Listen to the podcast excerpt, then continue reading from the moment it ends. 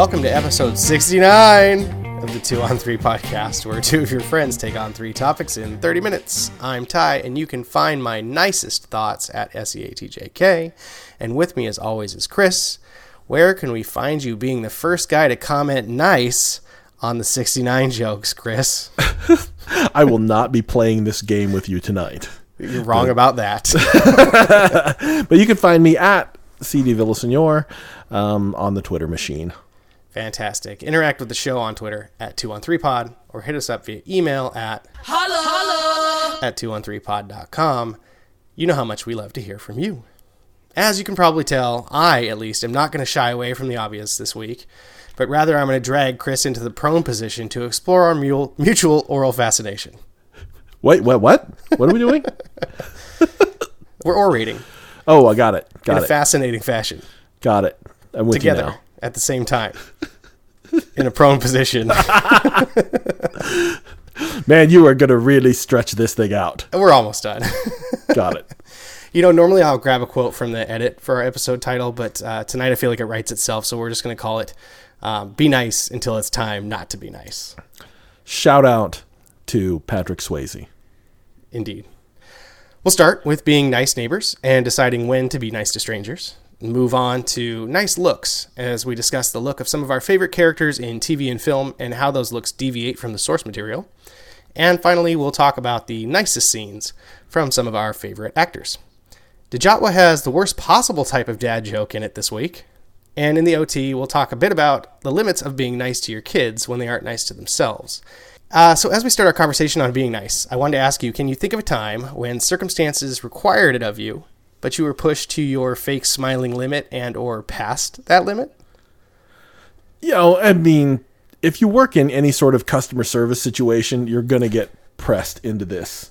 And um, if you've ever worked retail, or if you've ever worked a service job like a restaurant job, then somebody is going to push you. Someone, and you're going to either you're either you're going to make a decision in that moment whether or not to keep your job or Don't get to fired. or be nice. And I think that that I'm I've had an easy time being nice to people just because you know It's in your I nature. give I- you are it's nice in my person. nature. I, exactly. I'm not I'm not the kind of person to to push back unless you start pushing really really hard. Yeah. You know, I think that I think there's people have needs. I get that, um, but and people get rude, people get hostile, and I just sometimes I just have to think. You know, I don't know what your problem is, but I currently don't have any problems. So what can I do for you?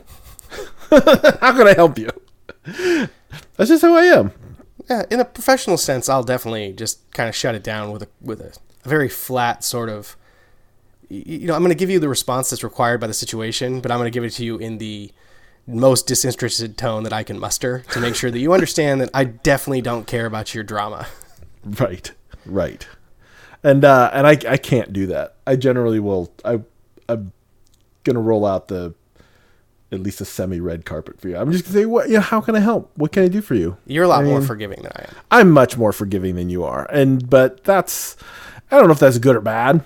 I'm not. There's no judgment there, but I think that just the nature of my own work and just like I said, I try to I try to be empathetic toward people. Sure. I try to I try to say, you know, I get it. Like, you know, my my life is pretty good, so you know, how can I make yours better?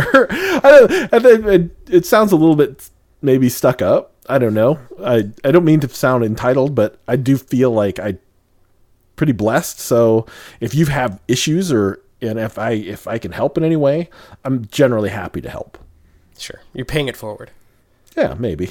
I saw an interesting special, and we're deviating well from the, the, the agenda this evening, but I saw an interesting special the other night where um, it's actually, I think, on a, a show called Wyatt Cenac's Problem Areas. And he's just talking about education and the issues with the stress teens feel and how difficult it is for them to get through school and how there's no resources for this in school to help, you know, minors with mental health. And it's just really a not, an issue we just barely don't deal with in society. It's just, it's bad or it's good, and, and you just kind of cope with it as best you can. Um, and the teachers are there's there's a movement toward doing what they call trauma informed response. And basically, what that means is instead of responding to the act, respond to the cause. And like we've talked about before, I'm a big uh, advocate for treating the root cause of problems. So I think that's a really difficult mission to take on, but uh, definitely something we probably need more of. So good on you for contributing uh, in a positive way to society, Chris. Thank you. I try. Unlike the dude that I encountered coming out of the parking garage the other night, uh, two lanes left, two lanes to the left for an exit that can to take a left, and one lane to the right to take a right. And there's of course lines in the lanes exiting the parking garage that go to the left because it's where most people want to go in this particular garage at that time of day. The right lane has no waiting for the scanner to get out. And, you know, I'm not going to get in that one, even though there's no cars there, and then, you know, do the thing that these two or three people started doing. Now they came up, you know, they come up to the parking garage. There's three cars waiting to get out. They just go in the far right one. And then when, it's time to make the turn, they just, they're turning left. And they turn left from the right? Yes, yes. Just so they didn't have to wait in line at the, at the, the turnstile to get out of the garage. And you know me. you better follow the fucking rules. and so I, the windows I, are down, right? Because we're scanning our badges to get out. And this guy, like, he cut, he turns left right in front of me as I'm pulling out to make my left. Oh yeah, he heard about it. Oh, for sure. And I was like, I was like, hey, that's you know, I just honked, and he looks over, and he's this, I don't know, some guy with shoulder length blonde dyed hair. Like it's not bleach blonde, like not like punk style, but like Sure. To, like Johnny Rzeznik style. you with me? Yes. And he's got a shitty little mustache too. So he's that kind of guy. Got it. And I'm honking at him, and then he actually kind of throws his hands up, like "What?" And I, so I, I, I proceed to give it the verbal, the verbal follow up, which is, "Hey, that's a right turn only lane uh, your time's not worth more than others. And he's like, You're freaking out about parking, dude. Whatever. You're freaking. I'm like, I'm not freaking out. You're an asshole. right. like, let's just, be clear. Let's be clear what the problem is here. Yeah, I'm not actually upset you. about what you're doing. I'm upset with the way that you're contributing to the downfall of society. yeah. Right. If everyone did the shit that you do, the world would be a much worse place. And it seems like that's a real problem these days. Yes, for sure. And then uh, last weekend, I'm, while, I, while I'm on my soapbox, I want to share with you an anecdote from my wife. I actually invited her to come record this herself on the show tonight, but she she declined. she doesn't she doesn't want to be associated with this with this mess that we put on every week. but she, she, I did have her write out this anecdote for me because I heard it as a third hand story. So I mentioned last week that we'd had a five year old birthday party at our house on Sunday, and you know, anytime you're doing that with the school friends, you got to deal with the school parents, and that's that. Those those people are all over the map, right? They're all walks of life. You never know what you're going to get with the, mm-hmm. the, kids' parents, and yes, and this is the this is the time of your life when you have to invite essentially everyone in the class. Uh, it seems to be actually that that that asp or that I remember that when I was younger, and that seems to have gone by the wayside. People seem really? to understand now that the kids can, can invite their friends, and that's just it. I think when we did early birthday parties, it it was a large group. It generally was I remember most. That. It was mo. You invited the whole class, yes, and maybe half to two thirds showed up. Yeah, and what we do these days is you everyone gets a contact list, and so it's basically like you ask the kid, "What kids do you want to come?" Because mm-hmm. I'll be mm-hmm. honest, my five year old come home and be like, "I hate this kid, and I this kid sucks," and I'm like, "You know why?" And he's like, "I don't know, he's yelling or, or he's like harassing me, you know, whatever right. it is." Right. I'm like, "Well, I'm not going to make you invite that shithead to your birthday party, so yeah. who, who, do you want to come?" Right. I mean, look, I'm sorry if people have hurt feelings, but I'm not going to sacrifice my child's happy birthday so your clearly maladjusted child can join the party. But anyway, I want to read this anecdote that my wife shared because one All of right. these parents, really with a, an amazing sense of timing as well here. So I'm gonna. This is a, all gonna be a quote, so I'm gonna read it as if I'm her in the first person. All right, here we go. So here I am, cutting my five year old's birthday cake among a room full of waiting friends, family, and daycare parent acquaintances, serving up a queue of plates stacked with cake and ice cream to a close friend and my mom who are shuffling out, serving up a queue of plates stacked with cake and ice cream are a close friend and my mom who are shuffling them out to the masses. And then the subtle tap tap on my shoulder about halfway through. One of the daycare mothers, in an unidentifiable, unidentifiable European accent, asks me, Could you make me a cup of hot tea? All the beverages are too cold. At first, I wasn't sure she was really asking me for this, or perhaps I heard her wrong, but no, she proceeds to stand less than a foot from my elbow as I continue to cut slices of cake, implying that I need to stop and serve the tea first. My aforementioned helper is giving me a subtle, is she for real right now? supporting look as I reply, sure. green or black tea, and fire up the instant hot water kettle. I'm standing there waiting to select the proper setting for the kettle while she hems and haws for what seems like an eternity and then selects green tea. I return to my 14 five year old guests waiting for their sugar rush. Post party, picking up the counter, I dump out a full cup of tea, barely touched. and I saw this interaction occur from a distance, and then I saw her with the mug later, and I was like, "What? What does she have? Like, where did she get that? What, I thought she just got water in one of the mugs. You know, you open somebody's cabinets, Yeah. a glass of water, and Sure. you just grab whatever's there. You don't worry too much about getting the proper glassware. But uh, Yeah. no, she demanded a cup of hot tea in the middle of the uh, in the middle of service, party. in the middle of cake service. Yeah. Now, this is obviously a timing issue because if you're at a party and you'd like a cup of hot tea, it's certainly well within the, your it's well within bounds to ask the host if if there is hot tea that you could have. Sure. I get this, but to do this in the middle of cake cutting is just crazy. It, it was it was interesting. I, this is this is taking a right. This is taking a left from the right lane. This is this is absolutely what this is. This is I'm I'm currently experiencing a want or I wouldn't even call it discomfort. No. It's not even a it's not even a see I have a moderate desire for a warm beverage. Can you please accommodate me? could you just drop everything in Right. the middle of your daughter's birthday party and hook me up? I know, what are we doing? That's what I'm asking. Oh lord. How nice do I have to be to people? I'm glad I wasn't cutting the cake. I'd have been like, I- I would, you know, I would have just put her. I would have put her off. I said, you know, I'm happy to make you a cup of coffee. I'm happy to make you a cup of hot tea just as soon as I get this cake out. Yeah. That's it. That's what I'd have done. And then I would have got her a cup of hot tea after I got that cake out. Snidely. Because I wouldn't even have been snide about it, but I would have just set the expectation right up front. Happy to get you some tea. Let me get this cake into these kids' hands, and we'll we'll hook this up. Or I, you know me, I know myself. I probably said, "Ooh, you know what? That sounds pretty good. Let me get this cake out to these kids, and we'll both and we'll have some tea." Sure. I mean, that's just Would you like that some honey? And squeeze it all over her head. and that's just and that person will just go great now i've set your i've i've, I've set i've set an expectation for you now it's like you're gonna get tea we're good with tea Eventually. because i off a lot of times i will ask for coffee at other people's houses but i just you know you know if i see a Keurig sitting around i'm definitely gonna ask for coffee right. If I can just punch, I'll say, I got it. Can I use this? yeah yeah exactly it's like you have a mug and uh you know if you got a mug and uh, some Keurigs around i, I know how to work the machine i can do this a few buttons. if it, if it's cool you know if it's if it's cool with you but yeah that's a just a that's just a crazy timing thing and again people when you get those kind of loosely affiliated groups together Yeah. like people just don't you don't have any sort of feeling for hey what's this person like you know Well, if maybe- anything, though, you should be skewing toward the, the less obtrusive. Right. You should be skewing toward congenial. Like I'm a guest, but I'm not. I'm not a guest at your hotel. right, right. you know, I'm a guest in your home, which is completely different being a guest at the the you know at the Sheraton. And and people, I think people don't get that sometimes. Well, I think that my wife, when I, when she told me the story, the thing she was most annoyed by in the moment was not just the, you know the initial interruption, but then when it was like, we have an electric tea kettle where you, you push the button right, and it's going to make the right temperature for that kind of tea. Uh-huh. And granted, maybe you know that's fancy, I don't know. And then you, most people are just boiling the water till it whistles, and it's going to be what it's going to be. So maybe this woman wasn't ready for this question. But she, my wife seemed very irritated that she wasn't ready with her order. When she was like green tea or black tea, she was like, "Oh, I'm paralyzed by I don't know. what do you like? What would you?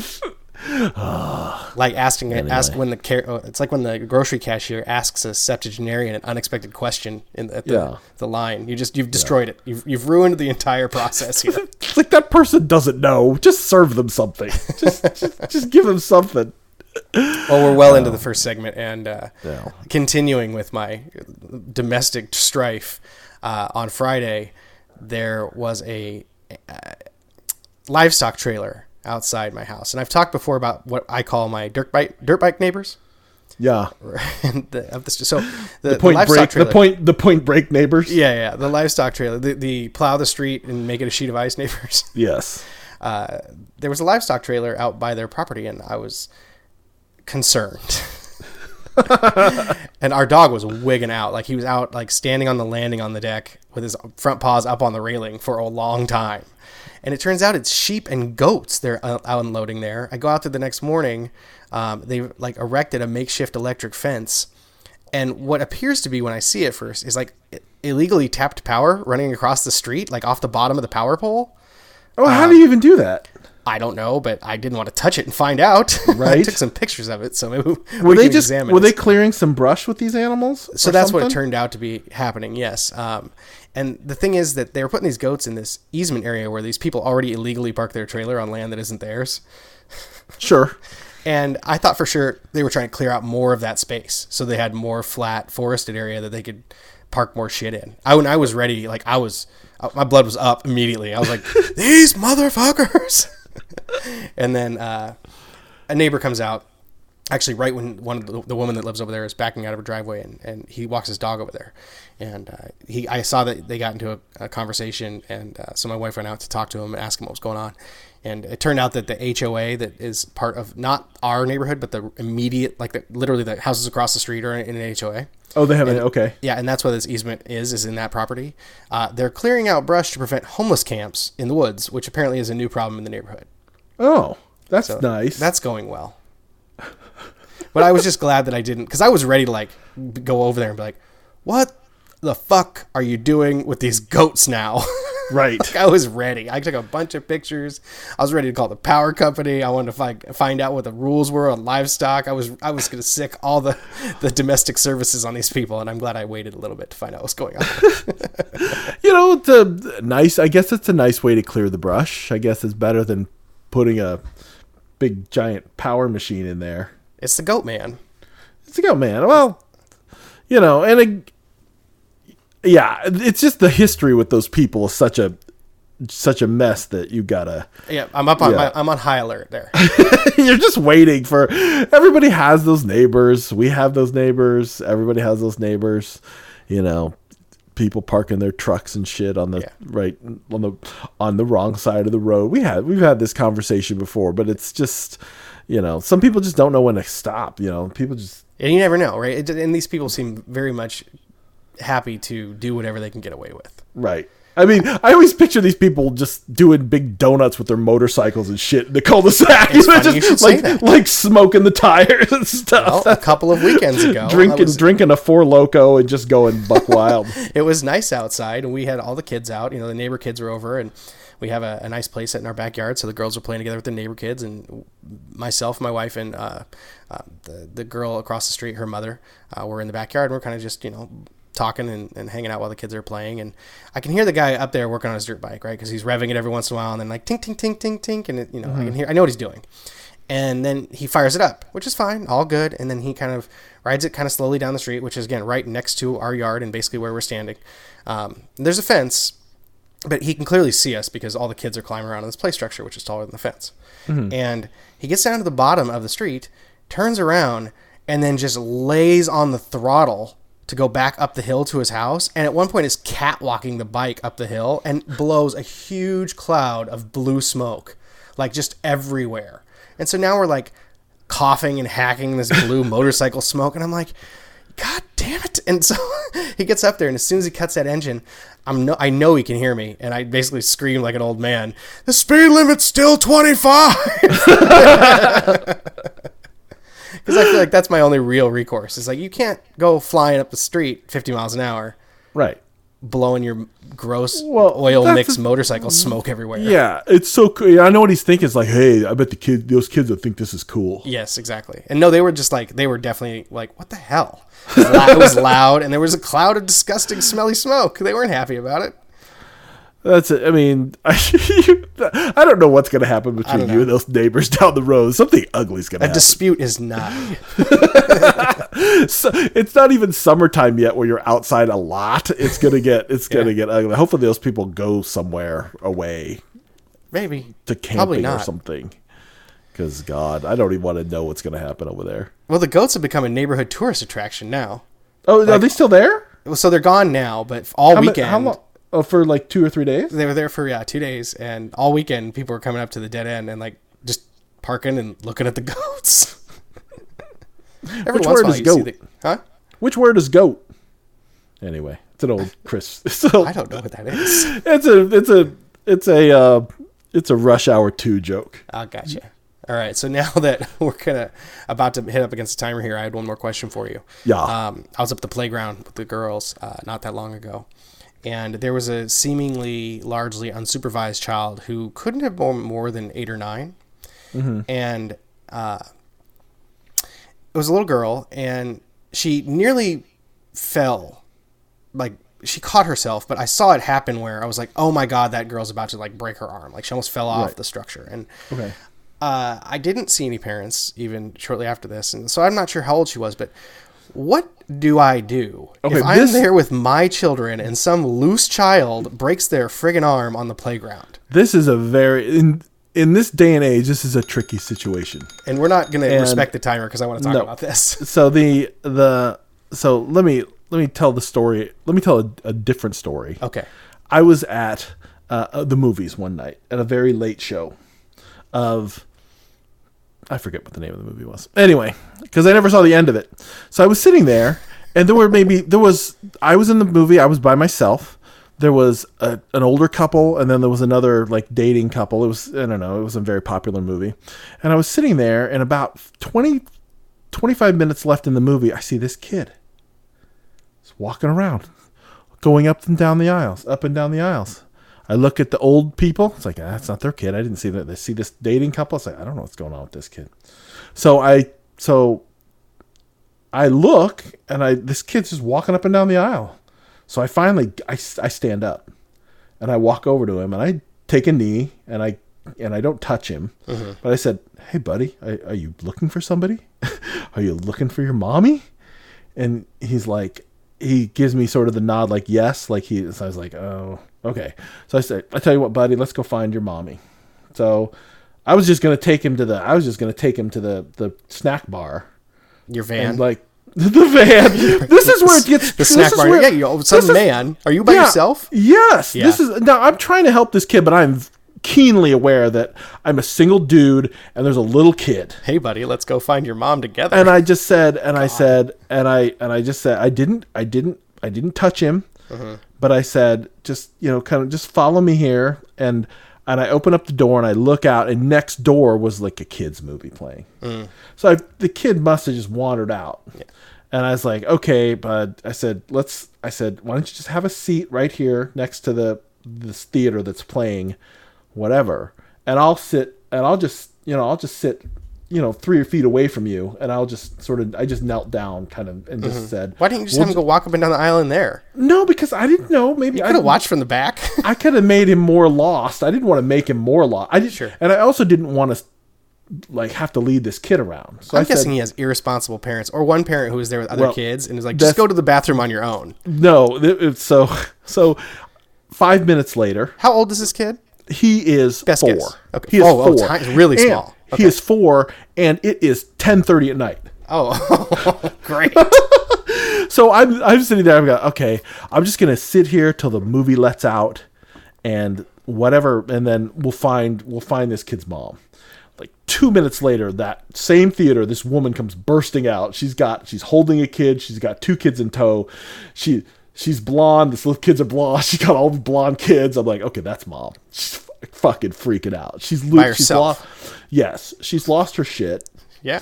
and she's like she scoops the kid up she doesn't say thank you to me or anything she's just I, I didn't expect a thank you and she hauls off and she's like there you are blah blah blah and he's he reaches for her and i'm like okay that's mom and then they then they hustle out of there and then i go back to my movie and the credits are running and i miss the whole end of it so you did a good deed. See, you're so, you're so nice. I would have just taken the kid to the manager and been like, this is your problem. Yeah, but the so now we go back to the, the the thing. Like you cannot handle a strange child, even if they're hurt. I don't think so. What if she's bleeding? You're a man that I mean, even though you're there with your little girl, if that girl falls off, unless she's in dire need, Right. I mean, if it's a trickle of blood, Yeah.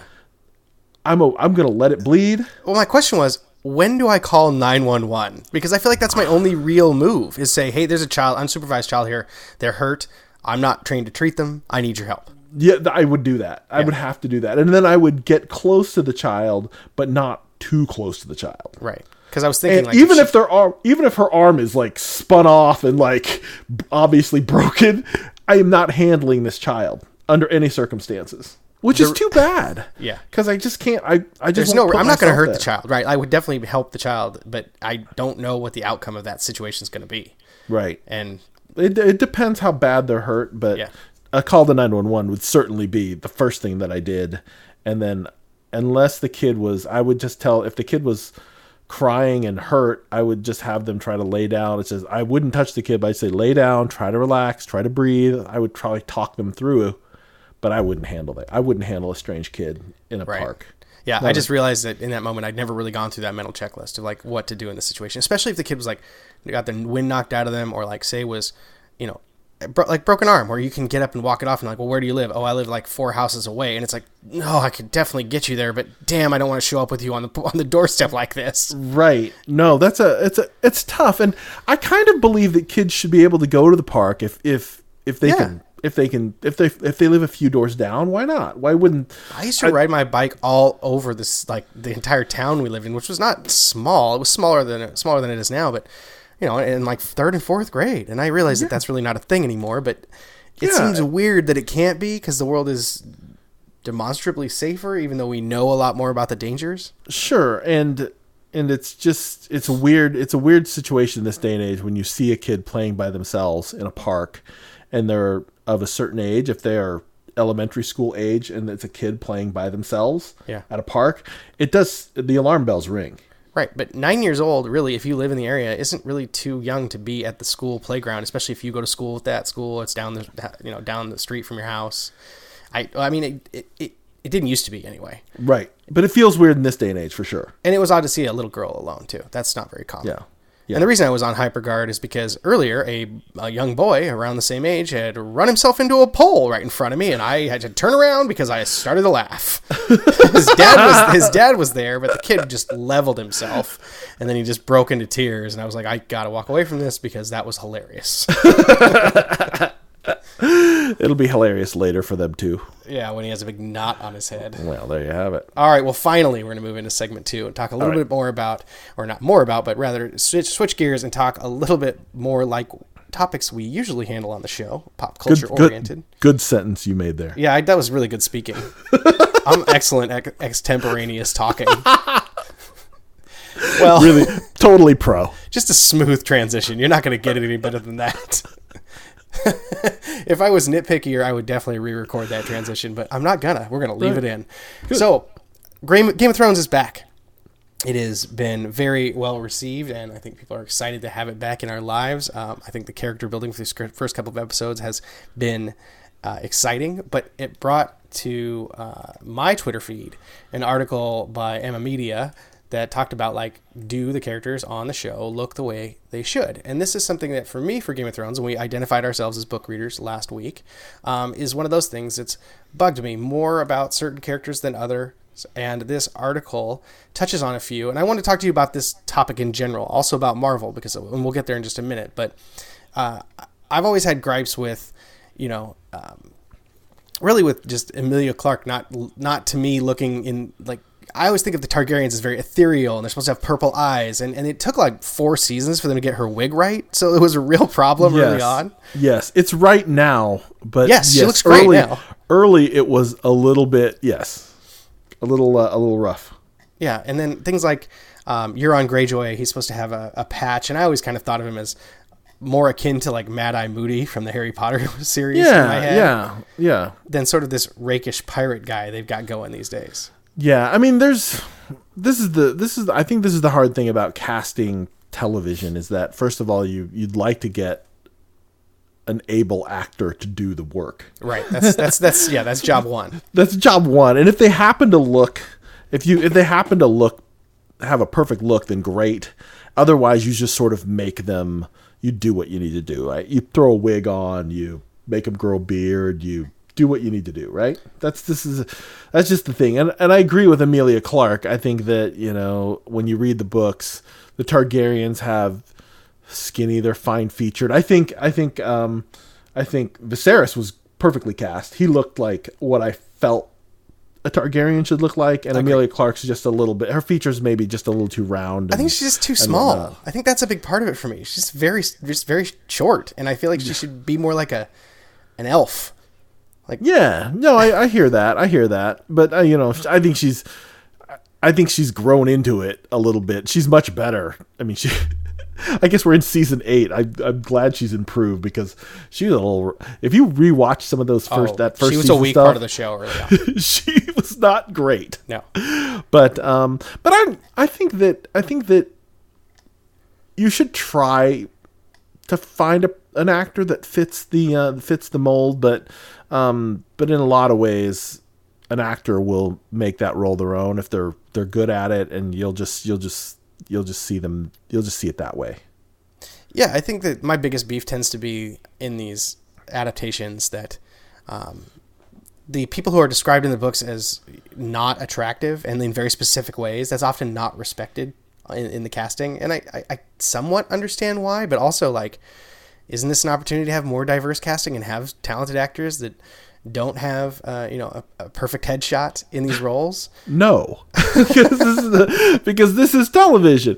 It's you know it's a visual medium. You want I mean Aren't we trying to work toward a more egalitar- egalitarian society where people's limitations are, are, are No. not? not not for TV and movies. We're not. No? The no. I, Harry Potter's a perfect example of you know Hermione's supposed to be this bucktooth, frizzy-haired nerd girl, and and Watson's like the cutest the cutest kid the whole damn planet. You know, you're just like, of course that they're gonna They just kept the wild hair. That's it. they kind of faked the wild hair, but it was just kind of a. That's how it works. They uh. want to. They want. They want people who are appealing. I mean, and the people who are not supposed to be appealing aren't. I mean, the Hound looks perfectly houndish to me. It's just supposed to be worse, right? His scarring Yeah. is supposed to be much more egregious. He's supposed to have the Two Face opening in his cheek where you can see his jawbone. yeah, yeah, exactly. I mean, and and I understand why you wouldn't do that, but I, I mean, all the common people seem seem pretty well cast. I mean, that's the You're saying all the non-stars are rough enough to make up rough, for the. exactly the fact that you're you know that everyone else is just particularly good looking and again it's hollywood that's that's how this whole thing works the people who the people who get cast in these things are attractive that's sure. Well, the funny thing about this article too is they went through and photoshopped, uh, like from actual photos to like the way they should look, and in some cases you get a really hilarious result because like the Ygritte uh, description is.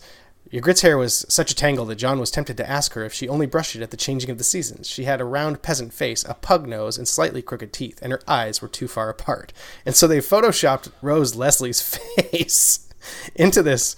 I mean, it's just Yeah, a because- very weird Admiral Ackbar looking situation. yes because because yeah a girl who looked like that grew up above the wall that's a wildling uh no wildly attractive but you know again these are the people Well, who they are got it working right in in lots of ways. Yeah, well, no, they didn't. The red hair. That was it. but she's not supposed to be hot. She's not supposed to be. She's supposed to be attractive in the fact that she's tough and he respects her and is attracted to her. But yeah, that's right. not it's really sort of an in spite of situation. Well, I saw Exactly. Ready Player One recently too, and that was another book what, that really went out of its way to tell you exactly what the characters looked like, and we got at best a sort of side nod to how they're described in the books in, in the movie. Sure. Like yeah, they gave that they gave they gave they gave the girl like kind of a birthmark on part of her face, like a, Right. a very faint birthmark around her eye, kind Right? of. She's supposed to have like side of her a full-on wine stain half and half face, more or less. Yeah. No, it just- doesn't bother me. All right. Well, let's let's flip the coin over then, because I wanted to talk to you about the Marvel movies. Because I, what I think about with Game of Thrones is, you know, did we get step away, especially with the Targaryens, from being, you know, that that more fantastical look um, with the violet eyes to make it what I kind of call the the the dark knightering of fantasy work Sure. where you know I used to talk to you about like the, the it felt to me always like when the Dark Knight came out that Christopher Nolan or even Batman Begins kind of flipped the the the formula. And the formula used to be like let's take a comic book and make it a live action thing. And now mm-hmm. the formula is let's pretend the comic book occurs in the real world. Right. so and how can we costume and how can we tailor it? Right. So the costume design, like in X Men and stuff, or, or in Marvel movies in general, um, always makes sense to me that it's a little less fantastical because, of course, the women are one wearing ridiculous clothes that you would never wear in any circumstance, let alone a fight. Sure.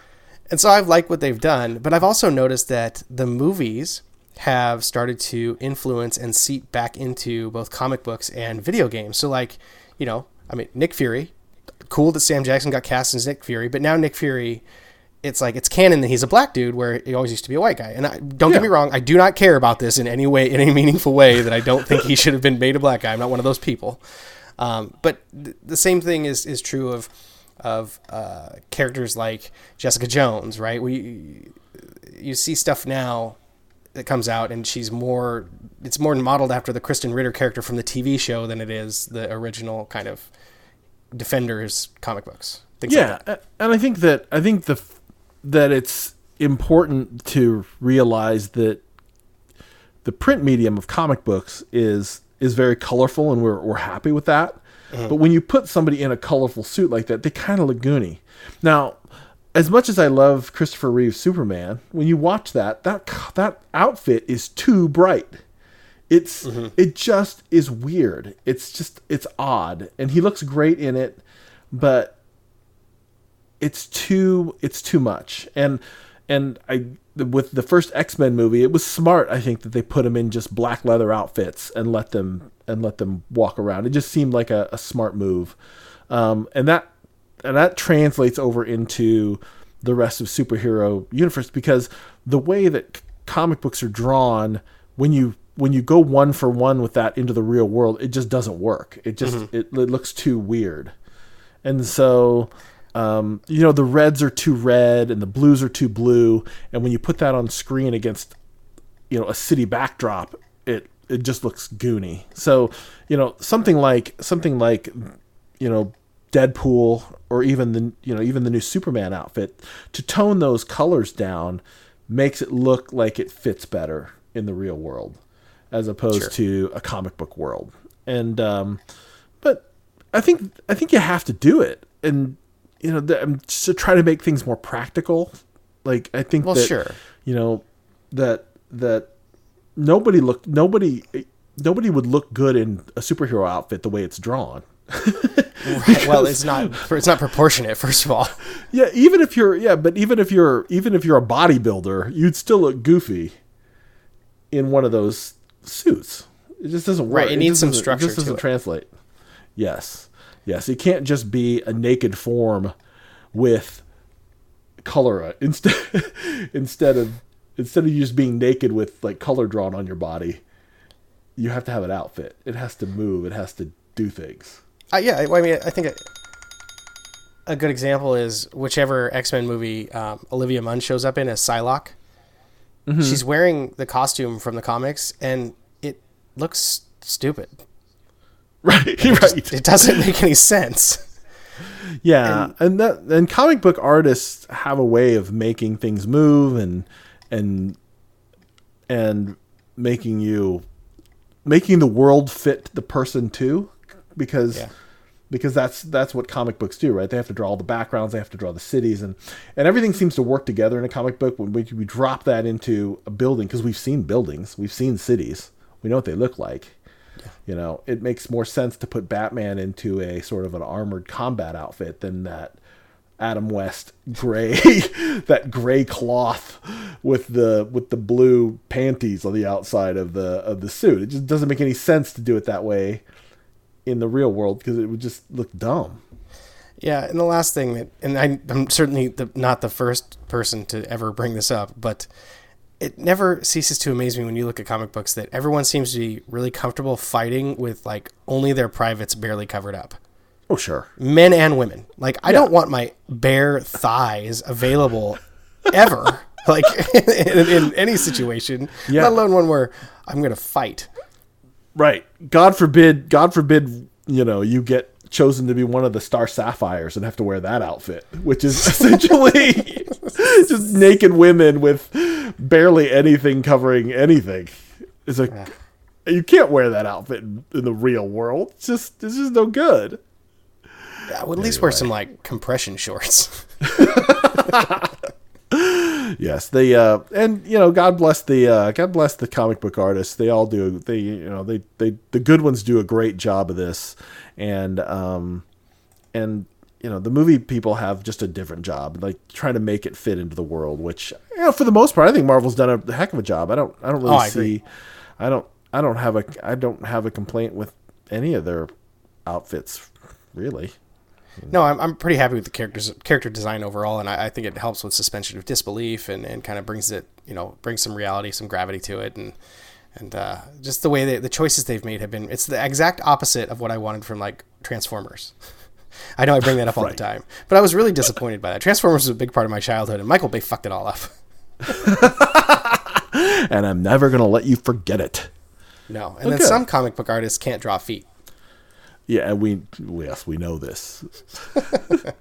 All right, we're going to move on to uh, segment three and talk about the nicest performance from some of our uh, treasured actors. And, and you were nice enough to put together a little list for us to work from here. And I think that this would be something we can do in a recurring fashion every once in a while since uh, we're not going to run out of actors anytime soon. I don't know when Right. we're going to bring it back, but this seems like, uh, for instance, you don't have Hanks on our list here, and I, that was something I wanted to get to. But uh, so why don't you set it up for us? So I was just um, we were talking a little while ago about um, if you had to explain it, maybe the five movie thing. Like if you had to explain somebody like, like we're going to show you five movies and these are the five movies I want you to see, and it got me thinking about actors in general. And if you had if we named one actor or actress, um, and you said you had to see this one performance from them, um, which one would you choose? And I think I came at this from the wrong direction, but okay. that's fine or a scene or whatever just you you want to be able to say hey um, here's this actor if you ever if you only ever saw one thing from them here's what you should here's what you should see Okay. or just something that means something to you i mean that's So mine was definitely more the second thing. Like I definitely came at it from a what just without looking anything up. What's the first thing that I remember? right right so we i chose five men and five women and the men i chose were jack nicholson george clooney brad pitt leonardo dicaprio and al pacino for our first go rounds so um, let's start with the uh, let's start with uh, jack nicholson So I had to sit on this for a while, and it I just really had a hard time coming up with something that wasn't The Shining as far as because I think I think it's the meme culture has actually ruined my brain, and I can't actually remember performances. Um, Right. But what I ended up landing on was the art gallery scene from Batman, and maybe that's because we just talked about it not that long ago. But I just started thinking about what what for me captures who Jack is, um, but also is just something crazy, you know, that stands out to me, and just everything about what goes on in that art gallery scene, from the way he's delivering his lines to the wanton destruction and the, and the, the weird. I don't know. Is he flirting with her? What's he doing? He's just harassing her, Vicky Vale. yes he's yes he's harassing her Yeah, and so that's what I, that's what I ended up with. Yeah, that's a that's a good. You know, I I felt like Jack Nicholson was um, a challenge because he's had such a long career, Yes, and that's um, and so that it's interesting because I don't have really any access to the early Jack. My early my earliest Jack Nicholson memory is The Shining for sure, and just because we I watched it on HBO like way too many times, and um, so I'm gonna say The Shining. I think it's you know it's it's complete in that you know there's this transformation. There's this you know it pretty much shows you that all the things he can do. Like i'd never i never saw one over the cuckoo's nest or in any meaningful way or or whatever. You know i i was thinking about a few good men but i feel like he's pretty much just in you know pedal to the metal mode the whole time and i think i think the shining is a much more complete performance so if i said you had to watch one jack nicholson movie i'd have to say the shining Yeah. Uh, Well, I didn't want to pick The Shining, so that's why I ended up with. I know. uh, somebody more, it's somebody, somebody interesting here. George Clooney. Did you? I had a really hard time remembering, uh, like a George, a memorable George Clooney performance. I mean, he's good at everything, but he's often just doing a version of himself. He's always just Clooney. Yeah, and I really, really loved his Batman, and I didn't want to pick another Batman movie. so He's I would- he's he's. He, I, my argument always is he's the best Batman with the worst movie. yeah, I, don't think- would I love don't to think see another. I would have loved another George Clooney Batman movie that didn't suck.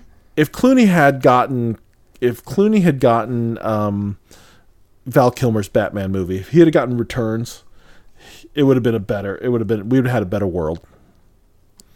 Well, my choice, I was tempted to go with a scene, any scene from ER with him and Julianna Margulies, like in a dark room somewhere. That, by the way, is the darkest hospital. All TV hospitals, the darkest hospitals ever. We don't need light to operate here. We're just to do all of our medicine in the dark.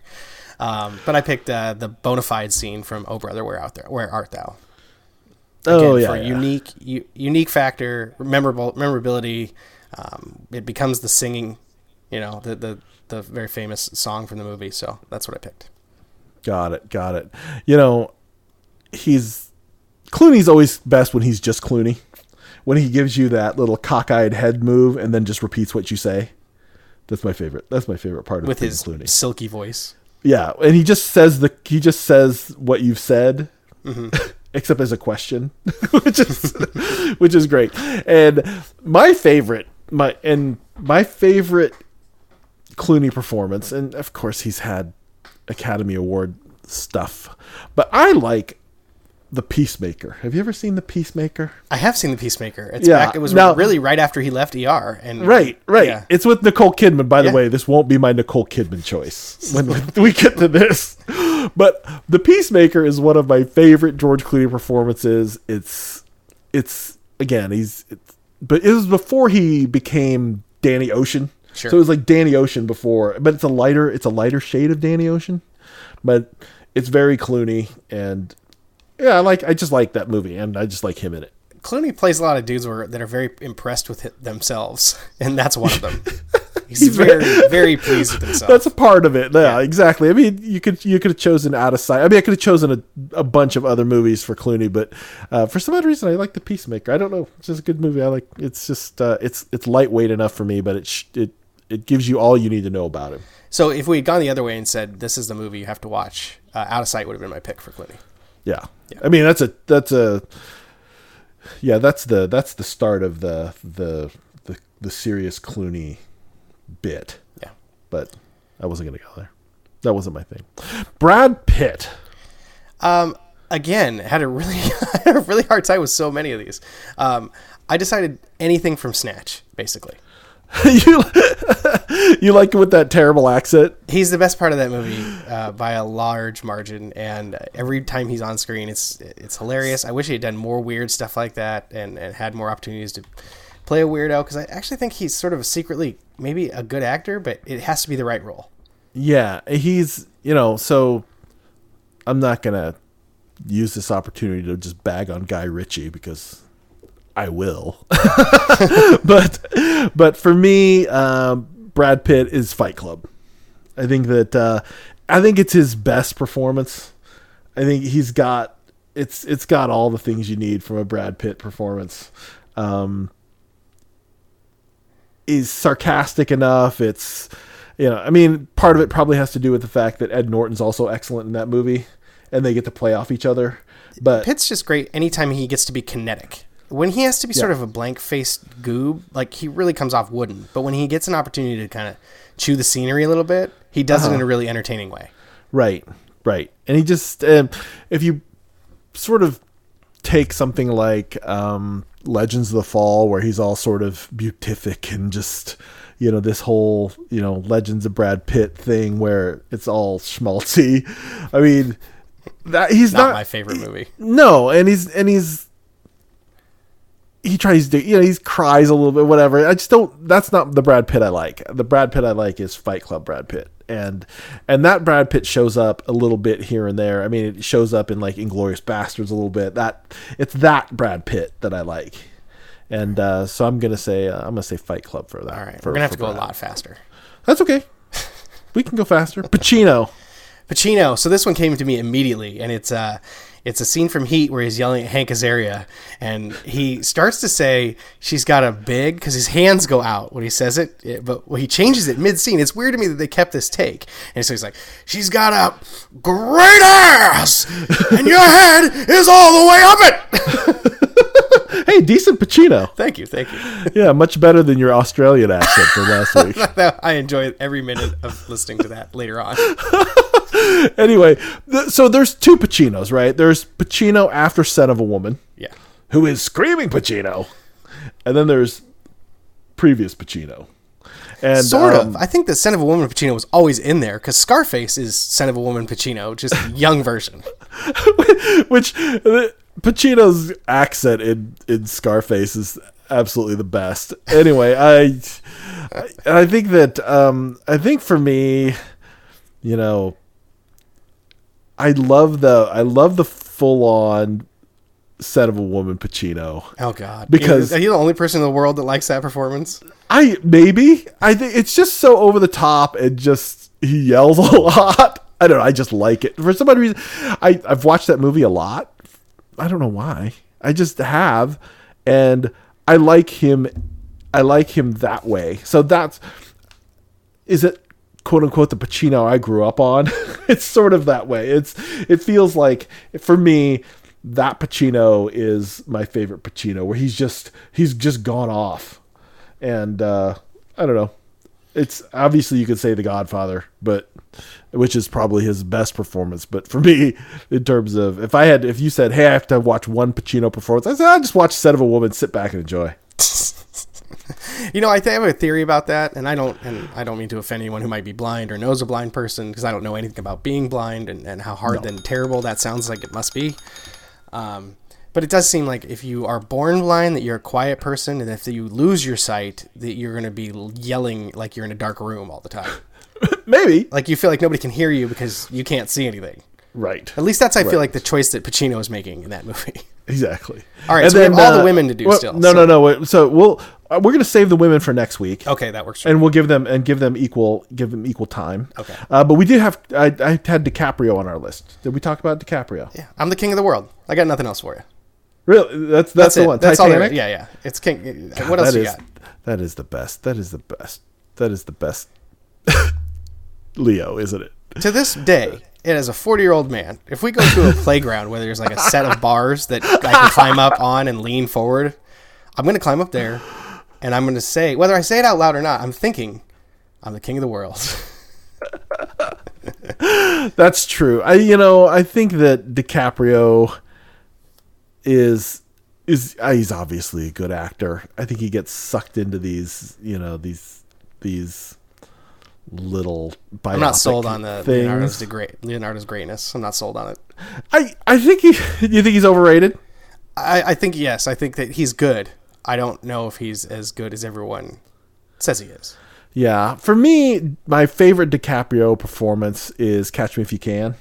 Yeah, I think agree. I, think I think Catch Me If You Can is all the things you like about DiCaprio. He's you know, he's charming and then he's kind of desperate and he's then he's you know, he you you feel for him. He he evokes some sympathy. Mm-hmm. I mean, I mean it's a great performance. Um so I for me I would say Catch Me If You Can for for Leo DiCaprio. I think that's a good choice.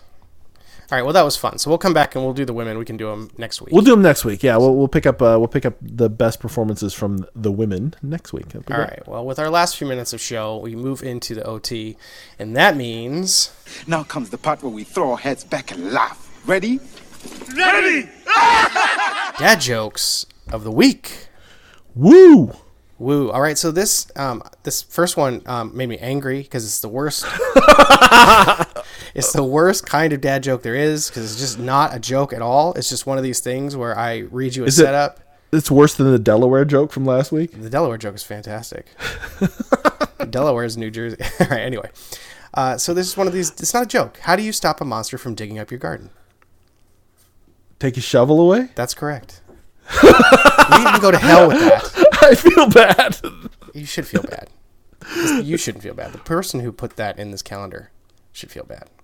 All right, so the other ones uh, we get a little bit better as we progress here. So this is also not one of my favorites, but I've heard it many, probably because I've heard it many times. Mountains aren't just funny; they're hill areas. Don't laugh. That's bad. They're hill areas. Yeah, yeah. Nice. Is that new to you? No. All right. Why did the man put his car in the oven? Because he wanted a hot rod. I wouldn't have put my car in the oven if I wanted a hot rod. Right? Why would you gotta come up with something that is rod shaped to put in the oven? I'd have put my wiener in there. Why did the mechanic put his crowbar in the oven? Yeah, I'm not going to acknowledge your wiener in the oven joke. but why did the mechanic put his crowbar in the oven? Because he wanted a hot rod? That's funny. Yeah. A man put his car. It's just you're just lazy. It's too lazy. I hear you. Why? I told this one to the kids. This was an Easter joke. Why couldn't the rabbit fly home for Easter? He couldn't afford the hair hairfare. Whoa. That's terrible. That is really awful. All right, this one I like. All right. My grandfather has the heart of a lion and a lifetime ban at the zoo. Solid.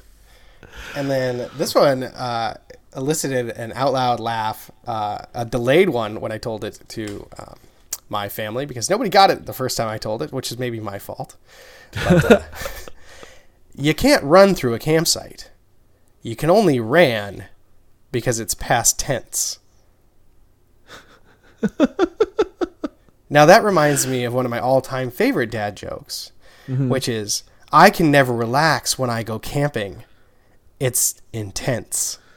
Right. Or it is the uh, two teepees walk into a, uh, a psychi- into a counselor's office says we can't stop arguing, and the counselor says, "Well, of course you can't. You're too tense." Exactly. Right. a well worn a well worn tense joke. I like tense jokes. All right, they're they're solid. That's a good thing. All right, that's it for me. What do you got? Here it is. What does a Sherpa do after a long day of guiding people up and down Mount Everest? I don't know. Himalayan down. Jesus Christ. See, you like that one. Oh yeah, I, I, I good job. You know, thank you. Good job. Thank you. I work hard on these. Yeah, you just sit around thinking about puns. No, I, I, I. So I do. I, uh, I, I workshop them on my whiteboard at work. Nice. So I put them up there, and some people laugh, and some people don't, and some are uh, some are good or some are bad, and and sometimes I'll I'll change one or or sort of ask for feedback. It's pretty funny. So Everyone- you remember, of course, your your mom's favorite soccer team. Yes. Well, I used uh, JFC today in a text message to uh, a friend about a situation we were dealing with as in response to something that was going on. You know what JFC stands for, I assume. No. Well, I just said Jesus. Oh yeah. Okay. JFC. Got Well, it. so I was thinking, yeah. What's the evan- what's an what's a what's an angry evan- evangelical's favorite soccer team? JFC. That's funny. Jesus FC, yeah. All right, so I wanted to talk a little bit in the OT, really about me being a bad parent. So I um I find that I have a really hard time when I tell the kids, stop doing this, you're going to get hurt. And then it comes to pass and I don't run over and I'm like, "Oh, are you all right?" I'm like, "Well, what the fuck did you think was going to happen?" That is a that is I think that's a very much of a dad thing. You know what I mean? That's the the uh that's what you're supposed to do. It's like right. quit jumping around on that table. You're gonna you're gonna crack your head open. And jumping around on the table, they fall off, and then they look at you. I'm like, shish. Yeah, told ya." exactly. I don't. You're gonna cry. Yeah, I bet it hurts. Can Yeah. you move it? It's like, ooh, that like sometimes you can tell they've really hurt themselves. Yeah. Like sometimes they sometimes they just kind of fall over and then sometimes they like whack themselves and if if they whack themselves pretty hard, I'm much more sympathetic. But I still tell them. I still make a point to tell them, you shouldn't have been jumping around in the goddamn ottoman. You you know what I mean? It's like you're you're that's how it goes. well, I feel bad because I tend to get mad. I'm like, God damn it! now I have something to deal with that I didn't previously have to deal with. Right, right. And you know, what's funny is um, we do the same thing when I play golf with my kids. Like, so my wife sometimes comes walking with us on in the evenings. You know, all three of us will be playing golf, and she'll just walk along. Sure. And I'll see my son set up, and maybe he's not quite in the right position. I know what's going to happen. Something bad's going to happen. You know, you get that. You look at somebody playing golf, you're like, "Ooh, something bad's going to happen here." And then, of course, he swings the club, and something bad happens and I tell him, I said, I say to, I say to him, so what happened there? And he generally knows, like, oh, I was standing too close to it, or whatever, this and that. And my wife says, "Well, why don't you fix him before he swings the club?" And I said, "If I fix him before he swings the club, he's never going to learn. He, he you got to hit. You got to. He's got to hit some bad shots. Because if I fix him every time, he just he's never going to learn on his own. He's never going to he's never going to realize, oh, the the alarm bell in his head's never going to go off. Like, oh shit, I'm standing too close. Yeah. Because if I stand right here, because the last three times I did it, I got some crazy, some crazy duck hook thing. So anyway, they get. I mean, you don't want them to. You don't want them to learn gun safety this way. no. But there's certainly a lot of situations where you could just say, you know what, okay, you your your call this time, pal, and and if you come back with a bloody head, it's on you. But I think that's the thing that makes really. It, I get. I'm more angry if you're seriously hurt because now I really have a problem to deal with, especially if I've told you to stop. Like I, I Right. feel bad for you, but at the same time, I'm like, you, God, would you just Right. Listen? I swear, I'm not trying to make your life harder. I, I don't want to tell you to do things any more than I have to. I think today I finally. I always think I finally got through to them, but I feel like every dinner I'm scolding them about eating their dinner. Like, stop doing this, stop doing that, stop whatever, stop getting up, stop whatever you're doing, just stop it and just eat because otherwise you'll be sitting here for an hour after the rest of us are done. And finally today I was like, look, I don't want to have to do this. Coach you through dinner every night. I go to work while you're at school. I don't just disappear in a cloud of smoke until you come home and then I reappear, waiting for you to drive my blood pressure through the roof. Like, I'd like to chill out too. Can you just eat dinner? Damn it! Oh, I love being a parent. It's so great. I know. Isn't it? Isn't it the best? It is. And that's our show for the week. So, our thanks to all of you for listening to the Two on Three podcast. Please know that we appreciate tremendously the time you choose to spend with us. If you don't already, please subscribe and a review on iTunes, Google Play, Stitcher, and Spotify. And don't be shy about sharing your thoughts and suggestions for the show. You know, if you've made it this far, I want to remind you, especially if you are a loyal listener, if you've got a topic that you need to get off your chest, and maybe you're a fellow podcaster and your show doesn't ever feel like the right venue to do it, we are here for you. Come share. Come on over. Don't be shy about sharing your thoughts and suggestions for the show. I'll reiterate that. So we'll be back next week with more inverted prone position madness. And until then. Peace.